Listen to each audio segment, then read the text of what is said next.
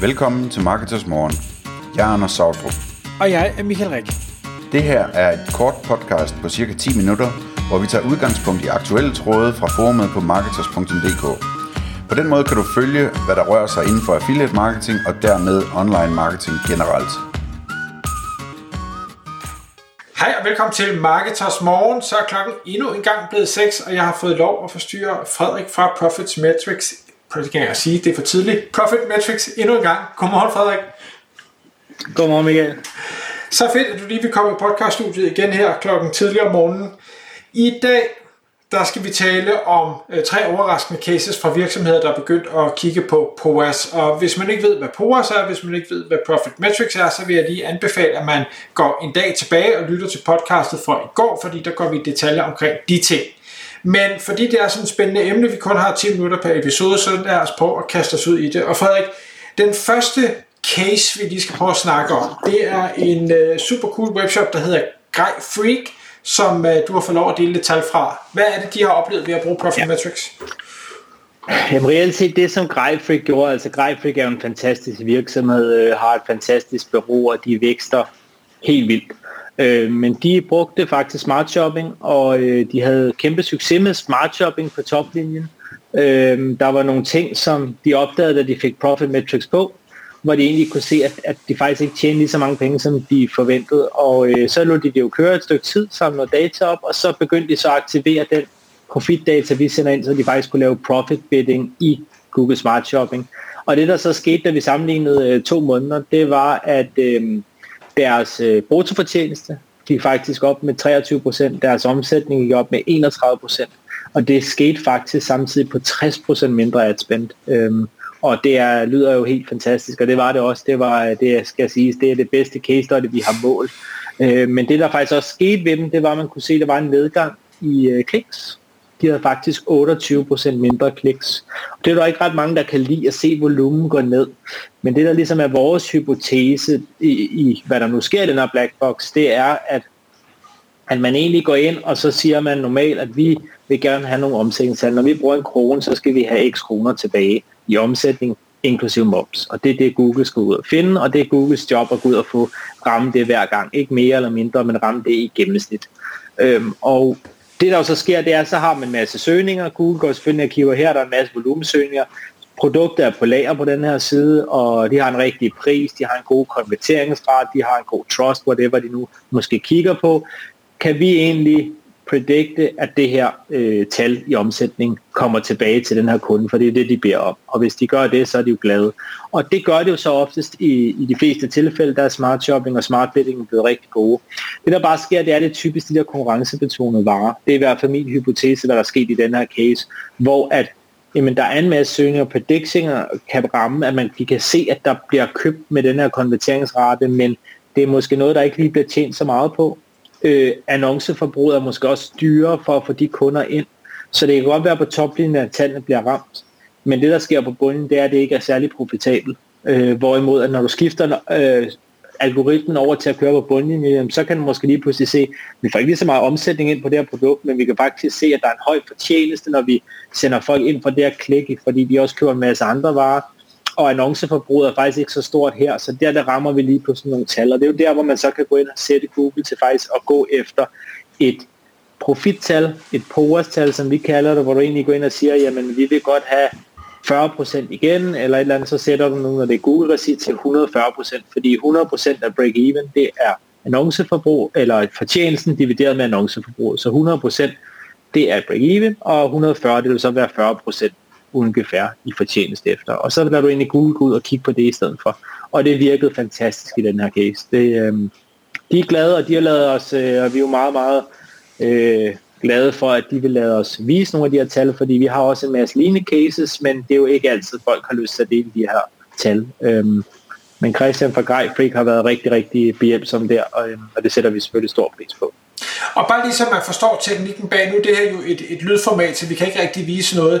Så I får øh, data om øh, selvfølgelig øh, salgspriserne på varen, det er klart, men også kostpriserne på varerne og, og fragt og moms og gebyrer og ting og sager. Og så tager I de data og skyder over til for eksempel øh, Google Ads, øh, så man kan bruge dem derinde. Lige præcis, lige præcis. Så tager vi jo og laver den her realtidsberegning af alle de forskellige udgifter. Der er jo mange ting, vi skal ind og kigge i. Fri fragt, ikke fri fragt, og alle de her forskellige ting, rabatkoder, ikke rabatkoder. Og så tager vi simpelthen og skyder det ind og sørger for, at det er der. Så skyder vi det ind igennem serverne. Vi sørger selvfølgelig for, at det aldrig nogensinde den her fortjeneste, at der ikke nogen konkurrenter eller noget, der kan se. Det bliver skudt direkte ind. Vi lægger ikke noget i noget kildekode eller noget som helst. Øhm, og så skyder vi det så ind, og så er det så, at man kan arbejde med det direkte i Google, eller om det var Facebook, eller Google Analytics, eller hvad det nu er for nogle platforme. Så kan du sidde derinde og arbejde med det. Okay. Men, men nu Grafik, øh, kan man sige, det, det var så en, en super case, og du har andre, som du så ikke kan dele, det er jo, hvad det er. Øhm, vi, inden vi startede her, der talte vi også lidt omkring øh, fashion, øh, fordi man kan sige, fashion webshops, dem er der mange af, det er en kæmpe øh, branche, men det er heller ikke en, en branche, der er uden udfordringer, kan man jo godt kalde det. Nej. Fordi hvad, hvad er det, vi, vi løber ind i med fashion?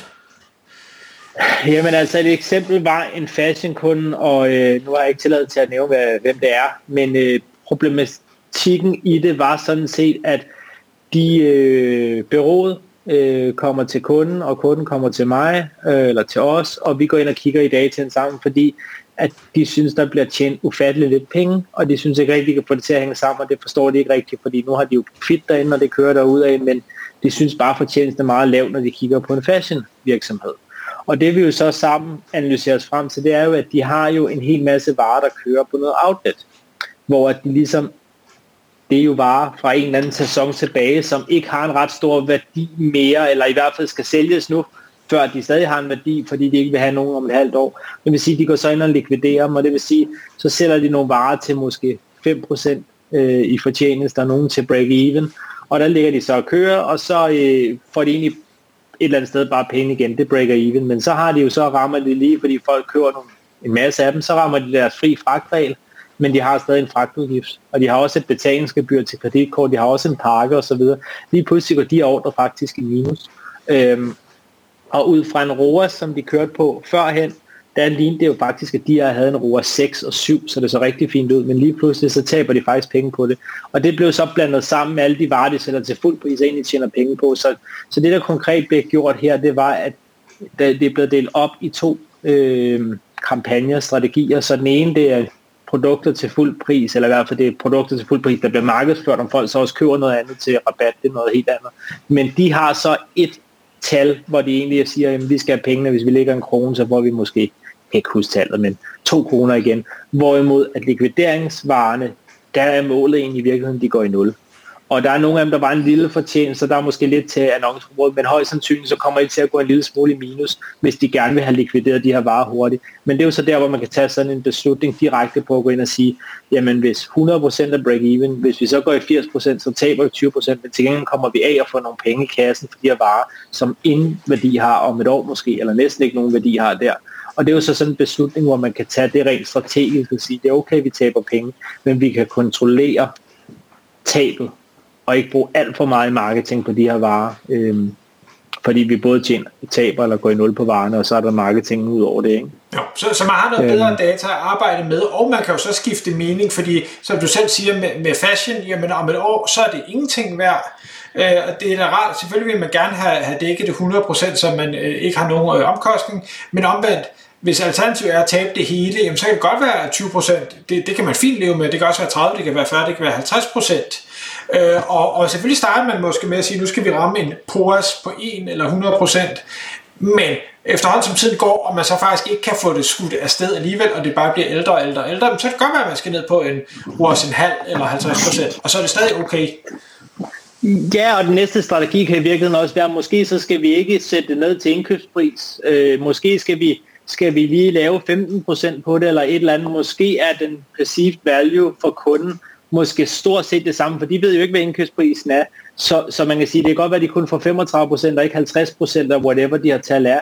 At så er der stadig en lille smule til, at man netop kan break even efter marketingen, sådan så man kan skyde det af, fordi man måske ikke har og kan, kan putte en masse marketingskroner i noget, man alligevel ikke tjener penge på. Og så kan man måske prøve at teste sådan nogle ting af, fordi man egentlig får noget indsigt i, at det er ikke så rentabelt, som, som det ser ud. Og også fordele det op, fordi den ene forretning er faktisk ret rentabel, men det bliver bare nødt til at blive delt lidt op, fordi ellers så bliver det en bliver det rigtig, rigtig svært for dem, der sidder og laver marketing, hvis det hele er i en.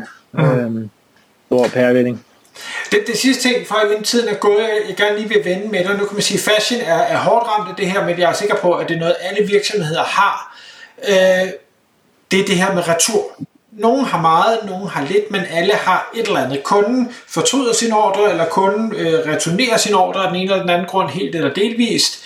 Og det er jo en man kan sige, der har man måske brugt nogle annoncekroner på at skaffe de her salg, men det kommer så tilbage, men man får ikke rigtig trukket det her ud. Og jeg, jeg er sikker på, at det er noget, I har brugt masser af tid på at, at tænke over. Hvad, hvad gør I af tanker omkring den del? Jamen altså, det vi reelt set gør tanker, det er jo, jeg er jo helt enig med dig, det er jo et kæmpe problem. Og det, det store problem er reelt set for, for retur, det er, at der bliver lavet et salg i dag, marketing bliver taget action på i dag, eller måske så sidder man og kigger en uge tilbage, og algoritmerne tager, tager action på det lige nu og her. Men returen kan reelt set ske om, nogen har måske en måned eller to retur, men lad os sige om en måned, så skal de først ind på lager. Så om fem uger, der bliver faktisk lavet en retur på den her. Og det er der så flere virksomheder, der er rigtig gode til, at så hvis de arbejder på omsætningen, så bliver det smidt ind i Analytics eller et eller andet om fem uger. Problemet er bare, at det er jo en livs, altså det er jo, det er jo et år i marketingsverdenen. Der er der jo sket simpelthen så meget før, at de fem uger er gået. Og det vil sige, et eller andet sted, vores tankegang er, at man bliver nødt til at trække det fra i det, at man egentlig man bliver nødt til at, at prøve at forudse, hvad det er, om det så er en procentsats, eller man går længere ned og prøver at, og, og lave noget prediction på det osv., men det bliver nødt til at egentlig tages fra i det, det bliver sendt ind, fordi marketing er her nu.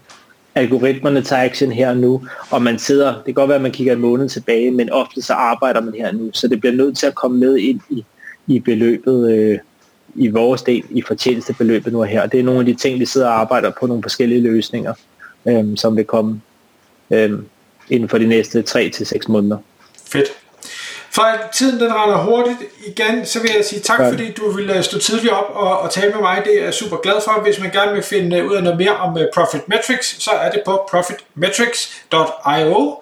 Um, ja, tak fordi du kom til jamen, uh, jamen, selv tak. Tak for muligheden. Tak fordi du lyttede med. Vi ville elske at få et ærligt review på iTunes.